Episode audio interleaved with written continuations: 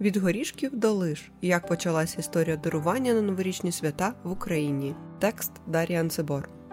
У християнстві звичай обмінюватися подарунками в різдвяний період асоціювався з народженням Ісуса Христа. За біблійними переказами тоді троє царів явилися у Віфлеєм до Божого немовляти з золотом, ладаном і смирною.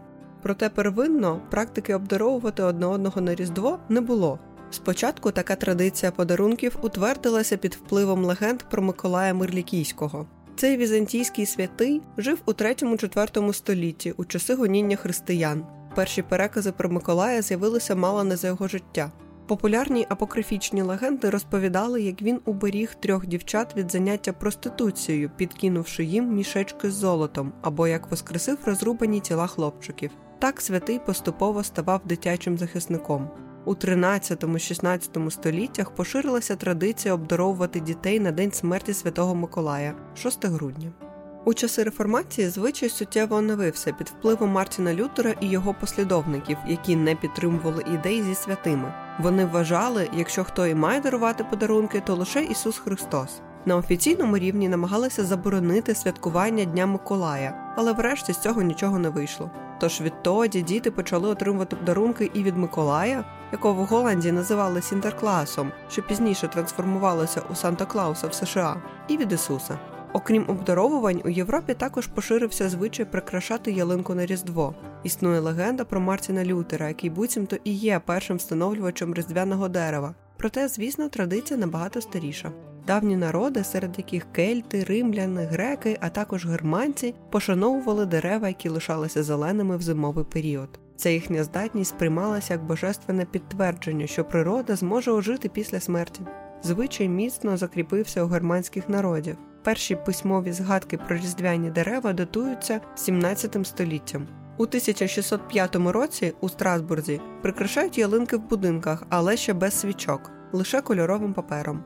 За півстоліття у Гановері зафіксують письмове декорування свічками. З Німеччини звичай поступово поширюються по всій Європі. Прикметно, що в слов'янській культурі такі рослини асоціювалися з потойбіччям через неплодючість і збереження зелені навіть узимку. На полісі ці дерева намагалися не саджати біля дому, бо вважали, що в сім'ї не будуть вестися діти. У східних і західних слов'ян поширені уявлення про ялинку як місце перебування нечистої сили. Звідси заборона стояти саме під цим деревом під час грози, бо Бог блискавками влучає у чортів і буде цілитися в неї. В українців є вірування, що ялина і сосна не дають покійнику ходити після смерті, тому їхніми гілками застеляють дорогу і могилу під час похорону. Про поховальну семантику ялини говорять і фразеологізми на кшталт дивитися під ялину, важко хворіти, а також звичай закидати хвойними гілками самогубців. Тож засвоєння звичаю зрізати і декорувати різдвяне дерево не завжди було для слов'ян швидким. Перші різдвяні ялинки на наших теренах ймовірно почали ставити на межі 18-19 століть у Західній Україні. Тоді вона мала тісніші контакти з Європою, перебуваючи у складі Речі Посполитої та Австро-Угорщини, куди традицію принесли німецькі протестанти. Та частина України, яка була під Російською імперією, перейняла ялинку в другій половині 19 століття. Це дерево ставили в родинному колі на Різдво. Дорослі крадькома прикрашали ялинку, щоб зробити сюрприз дітям. На гілки чіпляли воскові свічки, деревце оздоблювали пряниками, цукерками, золотими горішками, яблучками та іншими ласощами. В Україні під ялинкою часто виставляли маленькі вертепи, які робили з картону, тканини й мішури. Коли все було готово, дітей запрошували до кімнати, де на них чекало яскраве, кольорове, мерехтливе дерево, увішане подарунками. Спершу ялинка ставилась на один вечір. Наприкінці свята наставав час психологічного розвантаження. Діти буквально знищували дерево, зриваючи з нього подарунки, ламаючи гілки, розриваючи паперові прикраси. Згодом насолоду від прикрашання і споглядання ялинки захотілося подовжити. Ялинку дедалі частіше залишали на триваліший період. У Російській імперії на Різдво подекуди поміщики кликали селянських дітей подивитися на ялинку, даючи їм можливість зірвати собі їстівний подарунок. Також села постачали по місці ялинками, тож для багатьох це був гарний спосіб заробити. Про це згадується, наприклад, у творі Михайла Коцюбинського Ялинка 1891-го. У нього хлопчик має вести зрубане з власного обійстя дерево пану на Різдво, але дорогою заблукав. Герою шкода рослину. То моя ялинка, ви її подарували мені ще тоді, як мене похвалив учитель, але сім'я потребує грошей. Коцюбинський так описує момент зрубання. Їм обом жаль стало молодого деревця. Струнке, зелене, веселе, воно маяло гілочками, наче роділо гостям, яким підійшов ближче. Замахнувся сокирою і вдарив по стовбуру. Ялинка затремтіла від низу до вершечка, наче злякалася несподіваного лиха, і кілька зелених глиць упало на сніг. Яким рубав, а ялинка тремтіла, як у пропасниці. Василькові здавалося, що вона от-от застогне, аж ось деревце похилилося, хруснуло і підтяте впало на сніг. Василько мало не плакав з жалю. Вочевидь, у селах цей звичай не відразу добре приймали, і він переживався тут повільніше, ніж у містах. Судячи з даних газетної хроніки для багатьох мешканців сіл і віддалених містечок, перші ялинки з'явилися аж після листа Павла Постушева у часи СРСР, про який розповімо далі. Натомість Олександр Куприн у творі Чудесний лікар 1897-го згадує київські реалії кінця 19 століття. Він описує двох бідних хлопчиків, які на різдво бігають по Києву і відганяють від себе спокусу подивитися на ялинку у вікна. Крізь запітніли вікна якогось дому вони бачили ялинку, але вони мужньо проганяли від себе спокусливу думку зупинитись на кілька секунд і прихилитися оченятами до скла. На початку 1900-х років сім'я Михайла Грушевського мешкала в Києві. Вони, як і Микола Лисенко і Петро Косич, ставили ялинку і запрошували до себе гостей. Подарунками також обмінювались на Різдво.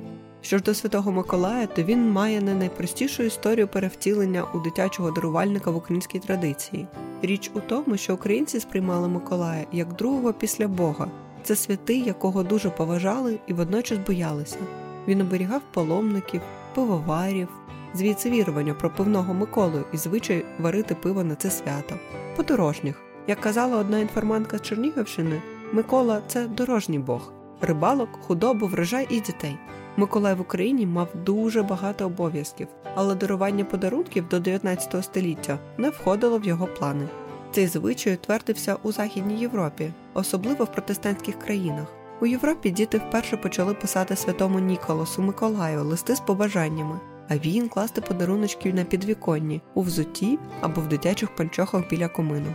Згодом деякі регіони виробили звичай залишати їжу для Миколая на підвіконні або біля комину. Ймовірно, до західної країни традиція дарувати подарунки на День Святого Миколая прийшла десь у середині 19 століття. Іван Франко збирав фольклор на Галичині у 1890-х роках і в галицько-руських народних проповідках писав, що в селах немає звичаю обдаровувати дітей, а в містах він був занесений німецькими колоністами здавна й досить держиться. Тож селянська культура подарунків від європейського Миколая успадкувала від міст дещо пізніше. У пресі 1920-40-х років з Галичини, Лемківщини, Закарпаття можна знайти чимало згадок про Миколаївські вечори, як найголовніше дитяче свято різдвяного циклу. До цього дня в навчальних закладах ставили ялинку, влаштовували спектаклі й благодійні аукціони. Діти могли обмінюватися солодощами і канцелярією. В окремих статтях вже є дискусії, чи доцільно на показ дарувати лещата, лижви і десятки пакунків з солодощами, коли інші бідніші діти в цей час отримують лише кілька цукерок. Натомість та частина України, яка була під Російською імперією, у містах ставить ялинку і обмінюється подарунками на Різдво. Миколай, як дарувальник, приходить сюди вже значно пізніше. Хоча окремі практики святкування все ж традиційно тут існували, що підтверджується етнографічними експедиціями. На Поліссі, Полтавщині і Слобожанщині на Миколая обмінювалися медовими пряниками, миколайчиками. На Київщині давали дітям бублик, на Черкащині могли дарувати хустку. У деяких регіонах не клали під подушку, а просто казали, що Миколайчик передав. Проте всі ці дані не раніше за кінець 19 століття. Часто вважається, що радянська влада, щоб боротися з цими релігійними традиціями, вигадала свого зимового дарувальника Діда Мороза. Однак образ Діда Мороза не був вигаданий радянською владою. Він поступово створювався починаючи з 1840-х років в колах інтелігенції з Російської імперії.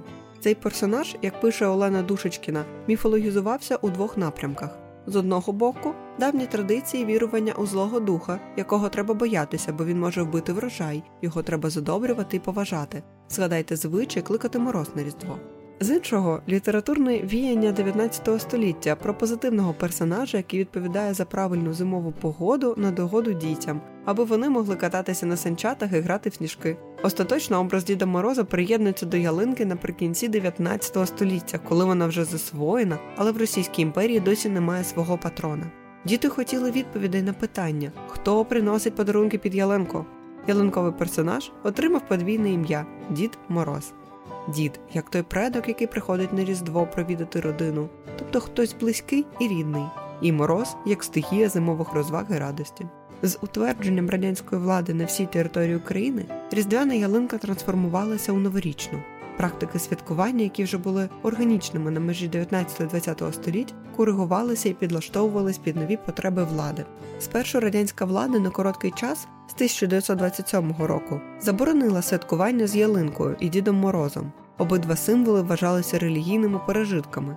Утиски тривали до 28 грудня 1935 року, коли вийшла стаття Павла Посташева про необхідність подарувати дітям новорічну ялинку. Згодом до його образу остаточно додалася дівчинка Снігуренька, яка з'являється на межі 19-20 століть як повністю вигаданий персонаж. Єдина згадка про неї у слов'янському фольклорі це казка про снігову дівчинку, яку виліпили подруги. Вона оживає, а в кінці тане, стрибаючи через вогнище. Ймовірно, тут зберігаються рештки міфу про духів, які гинуть зі змінами пори року. Найбільший вплив на формування новорічного образу Снігуреньки мала одноіменна опера Миколи Римського Корсакова 1881-го, написана за мотивами п'єси Олександра Острозького. Далі всю справу зробили педагоги, які приписували сценарій свят і виписали для Снігуреньки роль онучки Діда Мороза. Ялинкові прикраси у радянські часи також змінилися. Замість вифлеємської зірки з'явилися піки-конуси, замість янголів фігурки, наповнені пропагандистськими меседжами. Наприклад, були іграшки у вигляді червоноармійців і піонерів-прапороносців, електричних приладів і космічних апаратів, льодоходів, овочів на зразок кукурудзи і цілого набору типажів із серії Дружба народів. Діти тепер шукали подарунки лише під ялинкою, а пошуки під подушкою масово по всій країні відновилися уже з розпадом Союзу. Доти звичай приховано підтримували в окремих регіонах. Водночас у селах зберігалися традиційні практики зимових свят, коли діти несуть кутю своїм хрещеним, а колядники і щедрувальників обдаровують смаколиками і грошима. Діти далі нишком колядували навіть під страхом покарань у школі. Після розпаду СРСР практика колядок і вертепів подекуди відновилася і в містах. Сьогодні в багатьох сім'ях практикують дарування як на Миколая, так і на Новий рік, і діти двічі отримують сюрпризи від різних покровителів. Українська історія обдаровування на Миколая, Різдво і Новий рік, хоч і не дуже давня, але надзвичайно яскрава і насичена. Зі змінами, запозиченнями, переписуваннями. Історія ця не завершена, вона ще обростатиме новими смислами і шукатиме свою самобутню форму у сучасному світі, але в ній завжди залишатиметься місце для дива і щирої дитячої радості.